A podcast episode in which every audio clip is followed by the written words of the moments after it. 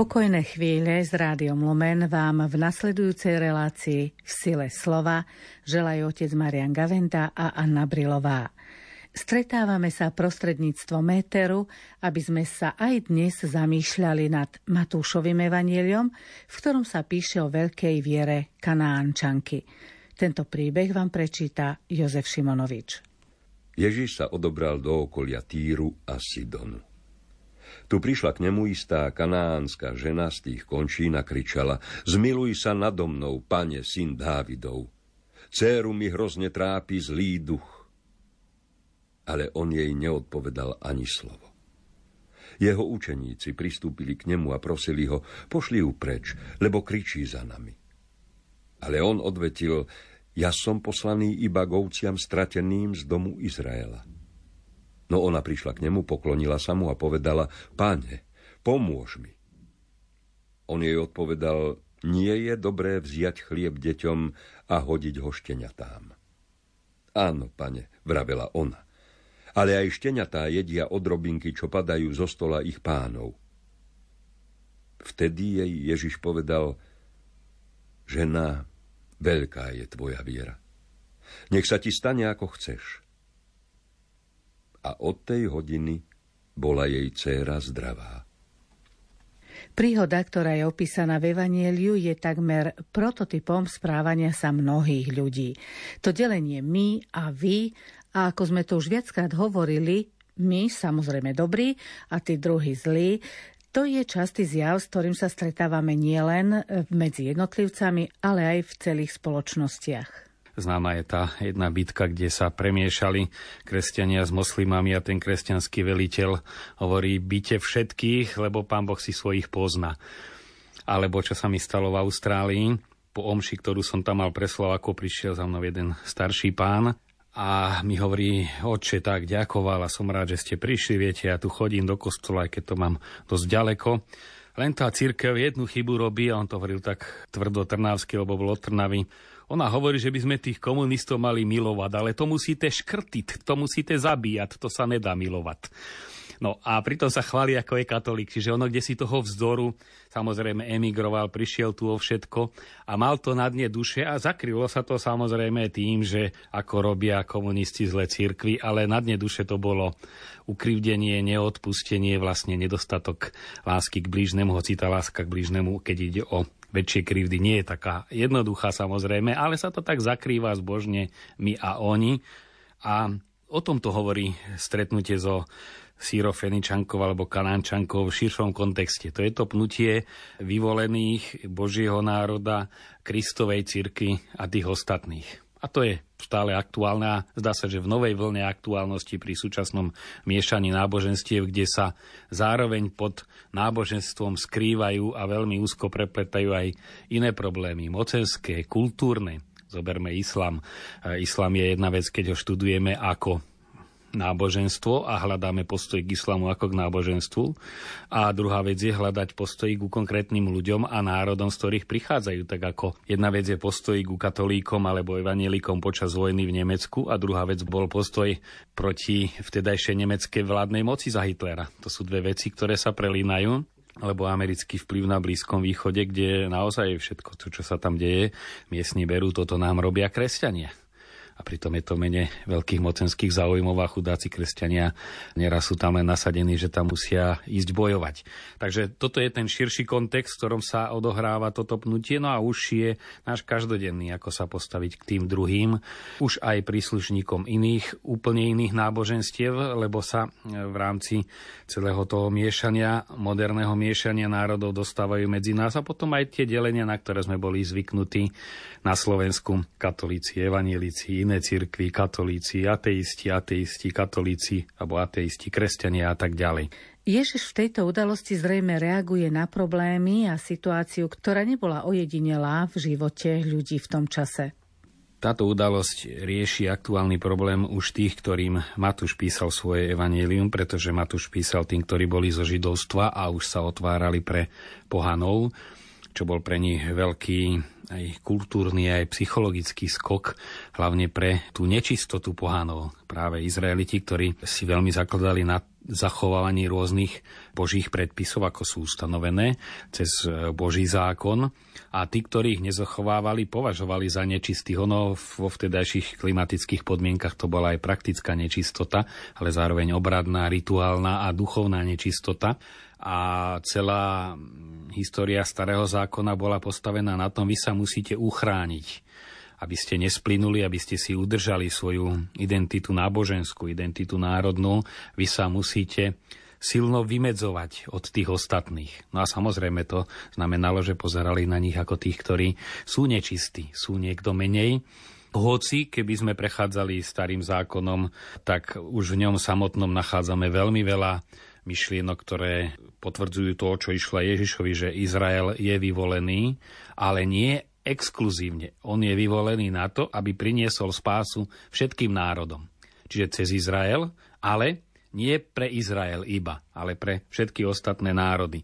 Napokon aj čítanie tejto 20. nedele, keď si zoberieme, je práve z Izajáša, lebo je blízko moja spása, moja spravodlivosť sa už zjaví a cudzincov, čo sa vinú k pánovi, čo si odstia, čo milujú jeho meno a čo mu slúžia všetkých, čo zachovávajú sobotu bez nesvetenia a tak ďalej, naplním ich radosťou v mojom dome modlitby. Či tá otvorenosť pre všetky národy je jasná, alebo môj dom sa stane domom modlitby pre všetky národy.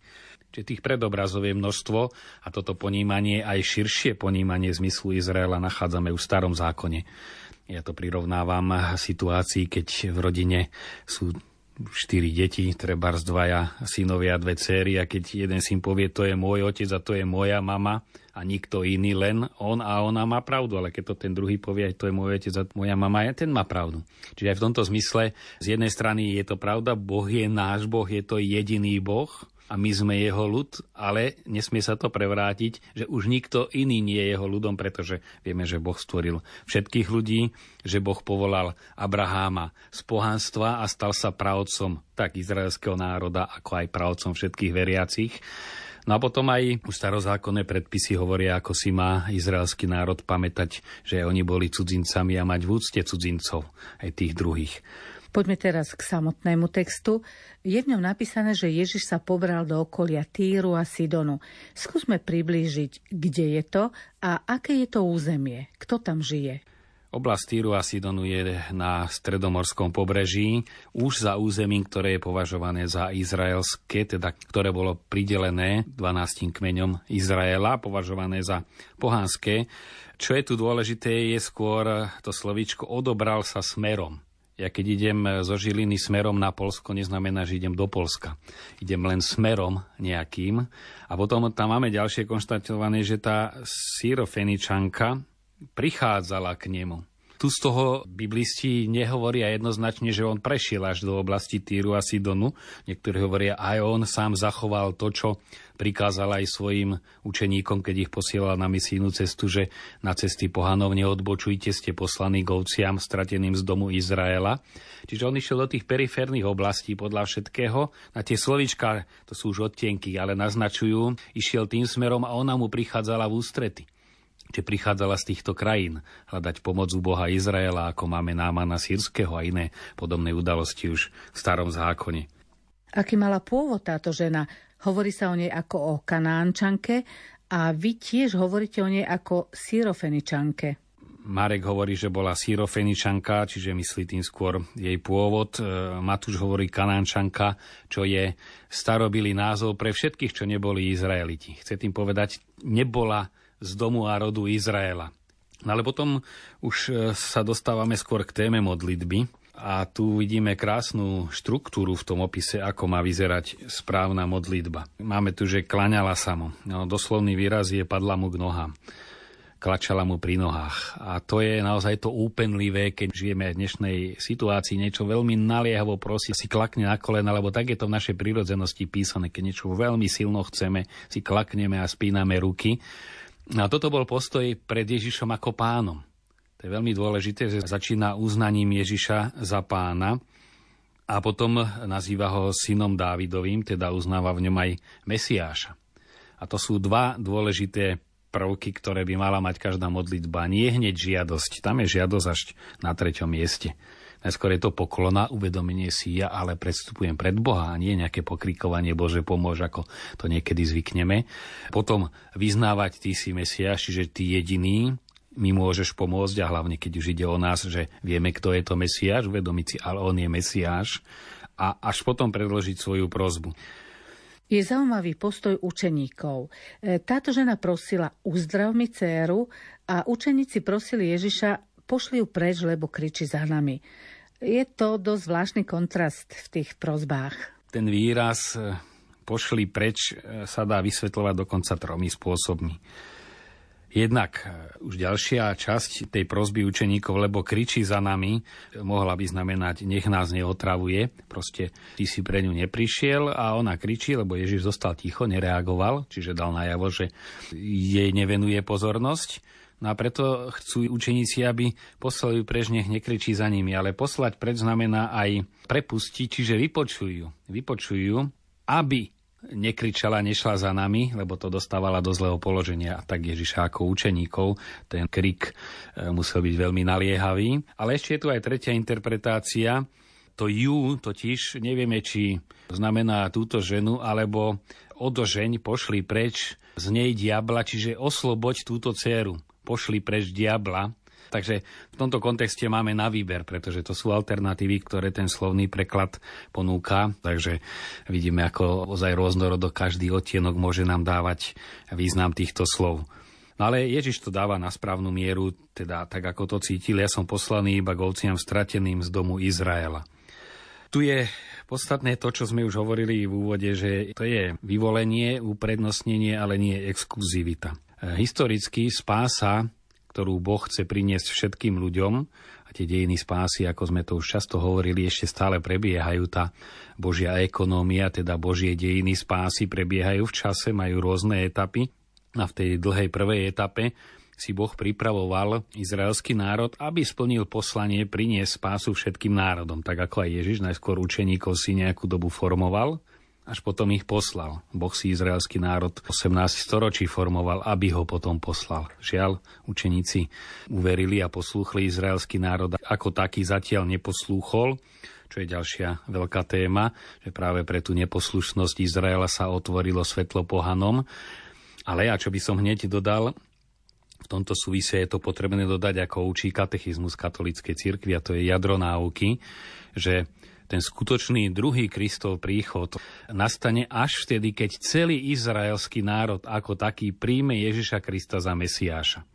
Takže také urýchlovanie, že tohto leta viacej pršalo a už bude koniec sveta, poviem to trošku skratkovito, ale mnohí to veľmi skratkovito aj hovoria, pršalo už šelikody, aj ľadovce sa topili, aj more sme tu mali a koniec sveta nebol, ale teda tieto dejiny spásy, ktoré Kristom nabrali plne novú rovinu, že sme už členení do Božieho kráľovstva, v dejinách, v tom chode dejín budú završené, až keď celý Izrael ako taký nie pár konvertitov uzná Ježiša Krista za spasiteľa. Potom je zaujímavé, ako si vysvetliť to Ježišovo, ja som poslaný iba k ovciam strateným z domu Izraela či govciam zo strateného domu Izraela, teda či sú len niektorí, ktorí sa spomedzi veriaceho izraelského národa vyčlenili, alebo celý izraelský národ sú tými stratenými ovcami, ktoré tým, že nepríjmajú Mesiaša, strácajú svoju identitu. Pravdou je jedno aj druhé hľadala jednotlivcov, ale Ježiš dáva zmysel aj celým dejinám židovského národa, a nie len starozákonným aj novozákonným, aj dejinám, ktoré nasledovali po Ježišovej smrti a vzkriesení.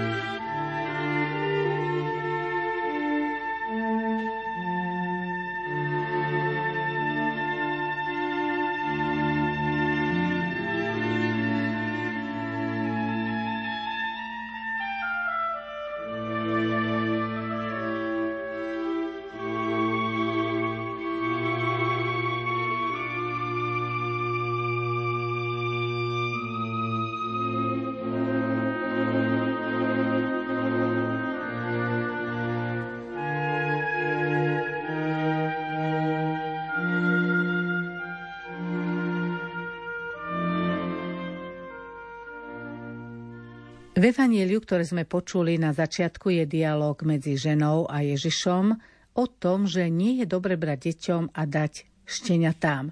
Na čo žena reaguje, že aj šteniatá jedia omrvinky, ktoré padajú zo stola. Niektorí hovoria, že ten dialog medzi ženou a Ježišom o tom, ako nie je dobré brať chlieb deťom a dať ho šteniatám, je skôr takým gradovaním situácií, aby tú vieru vyprovokoval. Tu skôr tento dialog slúži na určitý posun do roviny nie historickej, ale duchovnej to, čo bol problém aj pre adresátov Matúšovo evanielie. Že nie je dôležitá príslušnosť etnická, národná, ale príslušnosť viery. Oni už boli spojení na základe viery a nie či sú zo židovstva alebo z pohanstva. No a to, že to nebolo ľahké, vidíme na svetom Petrovi samotnom, ktorý absolvoval dvakrát Birmovku, teda Turíce, jednak vo večeradle hneď a potom ešte aj zoslanie Ducha Svetého, teda bol naplnený Duchom Svetým. Bol tam zázrak, priamy Boží zásah, keď videl to prestieradlo a všetky tie nečisté zvieratá a vezmi a jedz, čiže už úplná aplikácia je na tie jedla, neboj sa jedz. A vieme, že naďalej mal s tým problémy. Dokonca Pavol tam bol veľmi ostrý.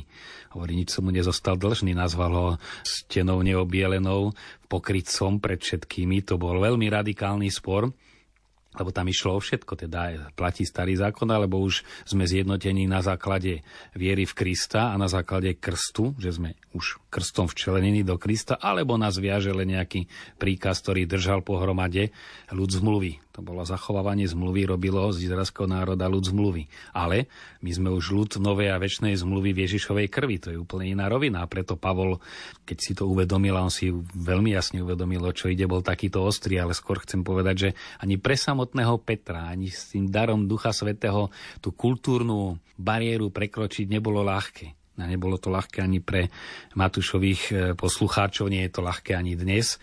A Ježiš práve týmto vyhrotením situácie chce poukázať, áno, ale to, čo je v nej silné, je jej viera. Preto očistuje aj tie jej prozby odmietnutím, aby už e, nie v sile prozby bola vypočutá, ale v sile Ježišovej dobroty a jeho poslania. No a toto je, myslím si, že najdôležitejšie posolstvo tejto časti dnešného evanielia, teda tento krátky dialog ostrý medzi Ježišom a Syrofeničankou. V čom je to posolstvo najdôležitejšie? Totiž, že my si veľmi často myslíme, že Boh nás vypočuje pre našu modlitbu. Ja sa úprimne modlím, ja sa silno modlím a Boh ma vypočuje. Čiže tu som stredobod ja, ja, ktorý sa modlím. Ale Boh nás nevypočuje pre našu modlitbu, ale Boh nás vypočuje, pretože je dobrý. Isté, že prosíme ho, hľadajte a nájdete, proste a dostanete, ale pretože ja som dobrý, nie preto, že vy sa silno modlíte. Zdanlivo je to to isté a je tam podstatný rozdiel. Či sa zameriam na tú silu mojej modlitby, alebo sa silno modlím, aby Boh vo svojej dobrote mi pomohol. V tom prípade nenastane sklamanie. V prvom prípade, keď sa tak nestane, tak som sklamaný. A väčšinou aj človek je sklamaný, keď sa spolieha na sílu svojej modlitby. Ale keď to odozdáva, tak ako aj táto sírofenišanka, už potom e, tá určitou kapituláciou a zároveň veľmi jasnou argumentáciou, že aj šteniata jedia od robinky, čo padajú zo stola ich pánov, tam je tá pokora, áno, aj oni dostanú, prečo by som ja nedostala aj tie šteniatka, tam používa Matúš zdrobnelinu psíčky, šteniatka, aby to nebolo také opovržlivé povedať niekomu, že nejaký pohanský pes veľmi zle to znelo, tak aj Matúš veľmi citlivo to zjemnil a my to máme pekne preložené šteniatá, čiže oni by nemuseli, ale ten pán, že je dobrý, tak im to nechá. Na toto chcela ona povedať. Pretože si dobrý, ty dáš aj šteniatám. A nie preto, že ja mám nárok, lebo ja patrím medzi vyvolený ľud, ja som v cirkvi, ja chodím do spoločenstva, ja sa modlím rúženec. Vidíme, že tam je vždy spoločný menovateľ to ja. No a toto bolo veľké gesto práve nad tým úžasol Ježiš, veľká je tvoja viera, lebo bola čistá táto viera, nie nejaká intenzívna v mysle silnej sugestie, ale očistená, ty pane môžeš, lebo ty si pánom všetkého. Tento príbeh nám navodzuje aj otázku postoja k iným náboženstvám. A kto preklopíme do dnešnej doby? Ako to vnímate?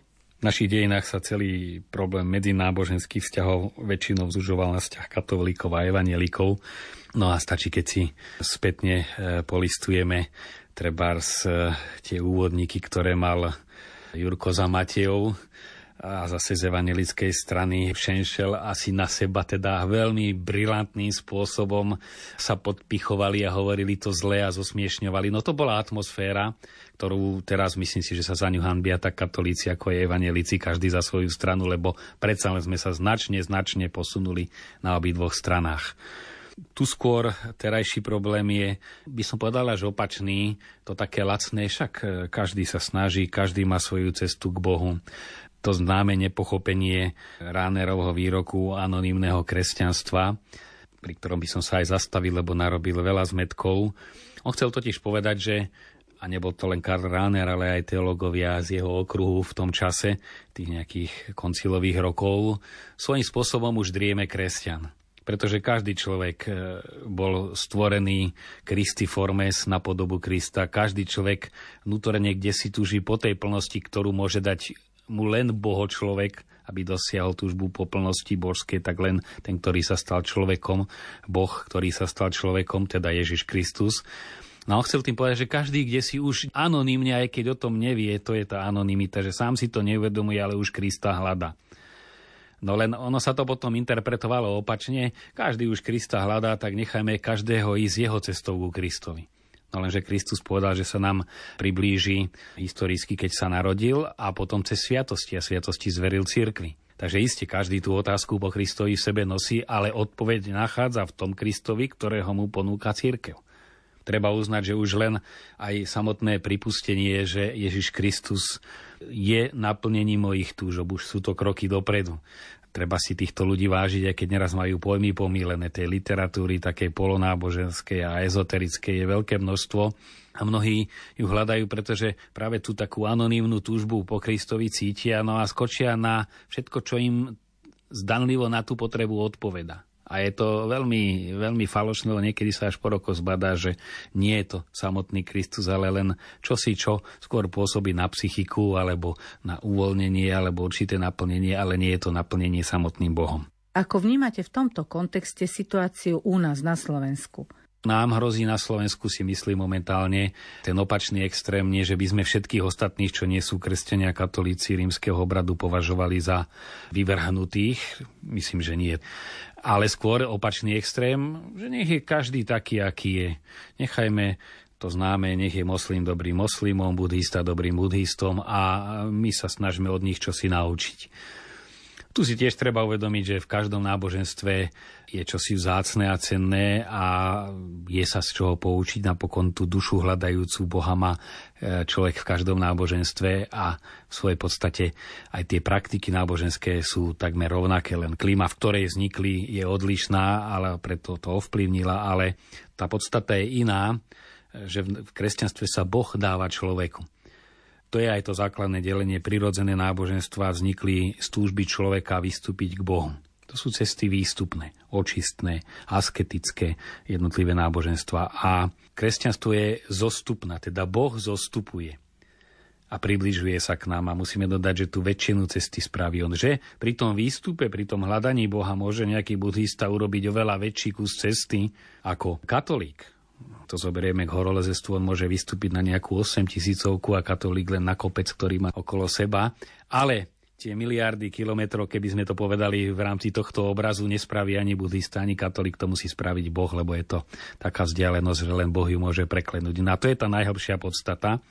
A my si toho musíme byť vedomí, vážiť si všetky náboženstvá, lebo čo sa týka toho výstupu, oni môžu byť úprimnejší, obetavejší a po tej ľudskej stránke si to treba viac aj vážiť. Môžu byť aj pracovne zodpovednejší aj nepokrstení ľudia, nemyslím len príslušníkov iných náboženstiev. Môžu byť štedrejší, spravodlivejší, koľky aj medzi nami ateisti sú v tomto smere aj lepší odborníci, aj ľudskejší. Ale to ešte neznamená, že tým dosiahli Krista. Oni sú len otvorenejší ho prijať. Na toto treba rozlišovať. A práve keď vidíme tú dobrú snahu na tých druhých, si treba povedať, oni už toho Krista čakajú a čakajú, že aj cez mňa sa k nemu dostanú, že aj ja im pomôžem ho skutočne objaviť. Mnohí túto udalosť so syrofeničankou aplikujú na antisemitizmus. Isté sa to historicky v niektorých obdobiach obrátilo, že tými psami, ktorými sa mysleli nie príslušníci židovského národa sa niekedy mysleli práve príslušníci židovského národa, že oni sú tiež tenatá okolo toho stola kresťanov, najmä v Európe. A tých vybočení tiež e, bolo nemálo. Tu by som však rozlíšil jednak, že antisemitizmus je nenávisť voči rase, odmietanie niekoho len preto, že je Žid, alebo preto, že niekto je Róm, to je zase rasizmus voči Rómom, alebo preto, že niekto má čiernu pokožku. Či to je ten antisemitizmus, keď ide o Židov, alebo rasizmus, keď ide o iné národy. Čo však neznamená, že každý prejav nesúhlasu už musí byť antisemitizmus. Ja som to povedal aj vo veľmi vysokých kruhoch. Hovorím, pozrite sa, ja milujem Izrael, mám tam veľa priateľov, ale to neznamená, že mi musí byť sympatický každý krok izraelskej vlády, tak ako mám veľmi rád Slovensko, ale voči mnohým krokom v politike som kritický. To sú dve veci, ktoré nesúvisia. Lebo sa to tiež dostáva do takého extrému, že akýkoľvek kritický názor už je antisemitizmus. Nie. To je normálne hodnotenie, kde nesmieme na základe príslušnosti a hlavne nesprávne aplikovať jeho krv na nás a na naše deti. To sme už viackrát tu rozoberali, že tá krv Ježišová práve že má ísť aj na nás, aj na naše deti, aj židovské, aj kresťanské, pretože je to krv zmierenia a očistenia ale predsa len sa aplikovala veľmi nesprávne, robili sa Židia zodpovední za Kristovú smrť. Toto si treba očistiť, ale neznamená vo všetkom vidieť antisemitizmus neživiť ho v sebe, ale rozlišovať naozaj konkrétny krok, aj keď ide o konkrétneho človeka, či bol dobrý, či bol zlý, tak ako keď na niektorom politikovi skoro všetci hovoria, že ministrovali, keď potrebujú církev, tak vidím aj chyby a môžem vidieť aj dobrú vôľu. Na záver by sme sa mohli zamyslieť nad celkovým odkazom tohto evanielia do tých najbližších dní. No myslím si, že tak ako Matúšovi išlo o to, aby konkrétnych čitateľov svojho evanielia, ktorým ho písal, priviedol k tomu, aby cítili Ježiš je tu pre všetkých, nielen pre Židov, ale aj pre pohanov. Práve táto črta sa mi zdá veľmi aktuálna aj do nasledujúceho týždňa uvedomiť si to isté. Ježiš je tu nielen pre praktizujúcich katolíkov, ale Ježiša naliehavo a nutne potrebujú všetci, ktorých stretáme. Všetci nosia vo vnútri túžbu po ňom, v tomto zmysle sú anonimní kresťania a my nemáme ich nechať žiť ako anonimných kresťanov, ale čakajú na to, aby sme im my ukázali, že tá odpoveď na ich anonimné kresťanstvo je skutočné kresťanstvo. Aj svojim príkladom, neraz až zúžime to len príklad, len príklad, treba aj povedať nebáť sa hovoriť. Vidím to, že na Slovensku máme komplex hovoriť o náboženských témach, buď keď už tak sa len kritizuje, alebo hovorí sa o financovaní cirkvy a iných problémoch a o biskupoch, ale o mojom vzťahu k Bohu, o tom vnútri, o tom hovoriť s druhými, podeliť sa, tak to znamená odpovedať na toto evanelium, že Ježiš Kristus prišiel a priniesol spásu všetkým. Nebáť sa hovoriť o Bohu a nehambiť sa za evanelium, ako nám to povedal blahoslavený Jan Pavol, to by malo byť kredom nášho života aj v nasledujúcich dňoch. Požehnaný týždeň vám želajú tvorcovia tejto relácie Monsignor Marian Gavenda a Anna Brilová.